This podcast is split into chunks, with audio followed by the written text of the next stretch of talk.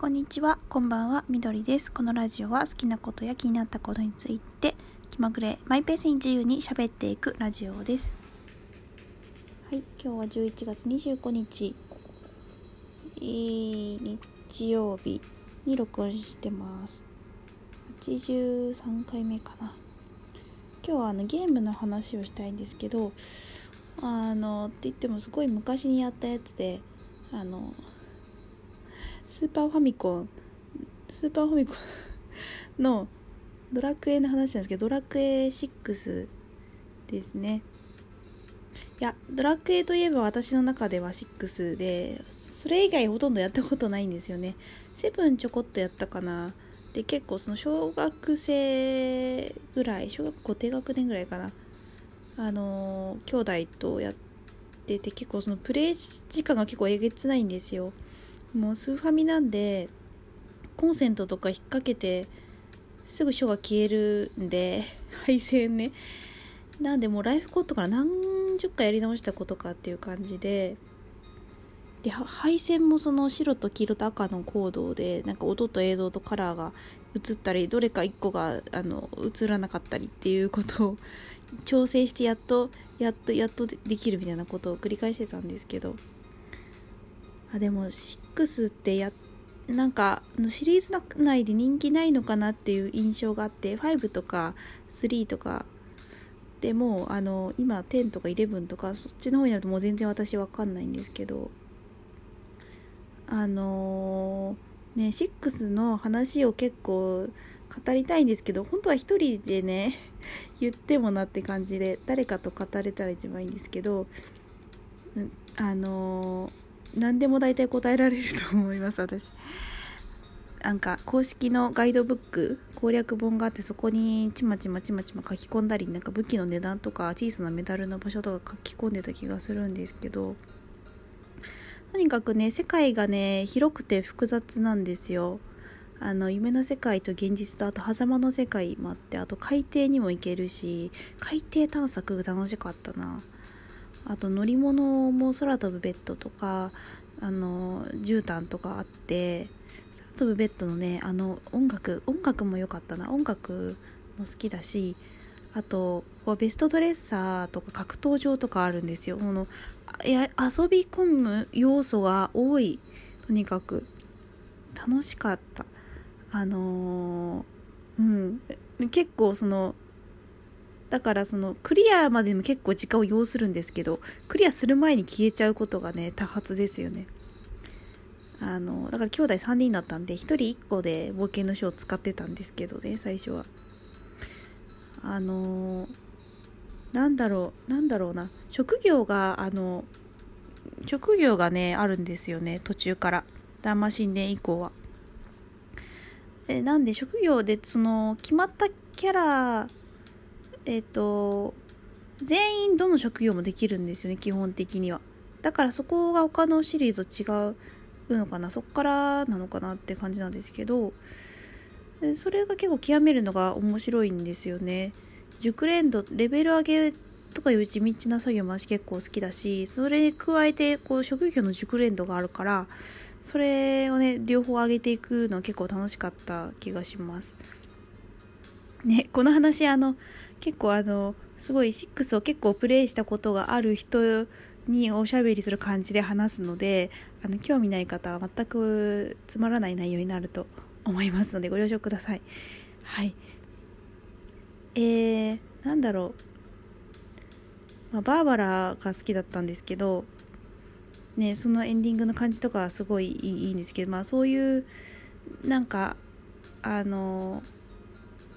一般的にそういうイメージなのかなって思うんですけど、個人的にはねあーもうねいっぱいあるな。なんかとりあえず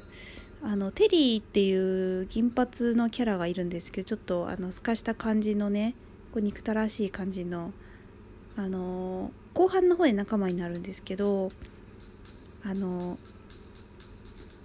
なんかねあのーちょくちょく出会うんですよね。マウントスノーとかアークボルトとかで、そのちょっと強いさすらいの剣士っていう感じで、あのたまにすれ違う時になんかふまだまだだなみたいな感じでちょっと嫌味なことを言ってくる感じなんですよ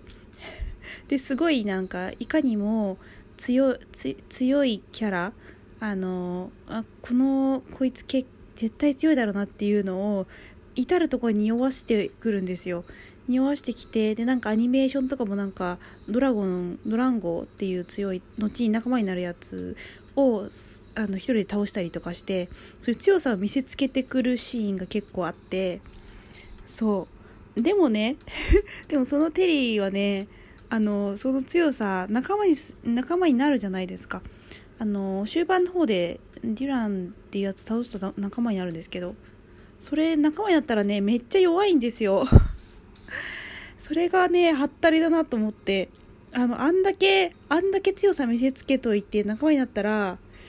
結構弱いっていう、あの着てる装備も微妙な感じで雷鳴の剣ぐらいしか使えなくて、ステータスも弱いんですよね。なんかだからねテリーテリーな何なんですかねあれは。だからあのアモスってキャラがいるんですけど、途中でそのアモスと入れ替えてテリーは速攻でルイーダのこう身ぐるみ剥がしてねルイーダの酒場に預けちゃうんですけど、でアモスはあの選択式なんですよ。仲間にできたりできなかったりで、そのね会話の選択であの仲間にできなかったりなったりするんですけど、アモスの方が結構強いんですよねステータス的にも。なんかアモスはなんかレンジャーにするっていうなんか私の中のあのルールがあるんですけど、そうテリーがだからそのハッタリのハッタリだよねっていうあるあるあるあるなのかなこれ、この話わかる人いるかな。うんテリー弱いっていう話です。うんあとねななんだろうなすごいなんかあのもうね何回もプレイやりすぎてなんか新鮮な気持ちで語れないんですよ。あともう序盤の方とか覚えてないないから覚えてるんですけど、結構だからその後半の方の話が強いかなね。なんか人死んだらあのゲントの村に行って蘇らせるとか、なんか最初の地底魔城のストーンビーストめちゃくちゃ強くて全滅するみたいなベギラマとかやってくるからね。大丈夫かこの話あのねまあなんだろうななんだろうなあこれは一人で喋ると変な感じになるな。ちょっとマニアックすぎる。個人的にね一番怖かったイベントはね、あのグレイス城ってグレース城は上の世界にも下の世界にもどっちにもあるんですけど、あの上の世界というかまあ現実世界ではもう廃墟になってるんですよね。滅びた跡みたいな感じで城の残骸があって、でその城の階段とかなんかつるはしで掘ってなんか中に入っていくと、なんかそこからあの元の昔の世界に戻れるもう一個の世界に行けて、そこでなんか儀式みたいなのをやってて、あこんな時間だあのダークドレムを呼び寄せる儀式とか王がやってるんですけど、でもその私は誰の命令も聞かぬってその魔王ダークドレムがみんなを殺していく焼き殺していくんです。上から炎をバンバンバンバンってあのその目の前で人を焼き殺していくシーンがね結構そのドット絵とはいえあの恐怖だったんですよ。で焼き殺してて自分も何もできないし、あのみんな逃げろ逃げろとか言ってあのわーわーって言ってみんなどんどんでも助けに行った人もどんどん殺されていくんですけど、それがね恐怖で怖くてね、しかもそれをなんか助けようと戻ってあの階段持って別の世界持ってまた行こうとしてもねまた呼び寄せるところから始まって無限ループなんですよね。で誰も救えないっていう絶望っていうシーンがあって、そのグレイス城の思い出が怖かった怖かったですね。あとあのゼニスの城と戦うなんかヘルクラウド城と戦うシーンがあるんですけど、その ボ, ボスあのボスが城なんですよね。人とかあの悪魔モンスターじゃなくて城なんですよ。え城と戦うのみたいなびっくり。あのそうなんか伝説の防具をなんか集めて集めるとそこに城に入れるかと思いきや、その城が敵、城がボスみたいな感じで、あの お, しお城がなんか真空波とかさみだれ剣とかやったりして、その城で押しつぶす動きとか、ええし城城と戦ってしえ城た城戦ってるのみたいなどういうこと、建物と戦ってるのっていう、そのえ意外あのええ何これみたいな、そういうちょっとそういうのがちょっと面白かったなっていうのとかね。いろいろもう な, なんかろくへの愛が強すぎてもう語れない。あとあれですよね、序盤は結構ブーメランゲーブーメランゲーっていうかですよね、全体攻撃できるのってあんまりないから、あのブーメランをなんかあの霊毒城かなんかで買うと、それがずっとブーメラン使う職業マスダーマシンで行くまではずっとブーメランでがあの一強みたいなところありますよね。そんなことないかね。なんかあと主人公 の, あのライフコット下のライフコットでなんか僕みたいな、その弱虫主人公があ喋ったみたいな、主人公喋らないじゃないですか基本ドラクエとかでは、はい、いいえしか言わなくて、なんか メ, メラサムっていうところがあるんですけど、あのマウントスノーで氷の洞窟の扉を開けるときにメラサムっていう呪文のときに、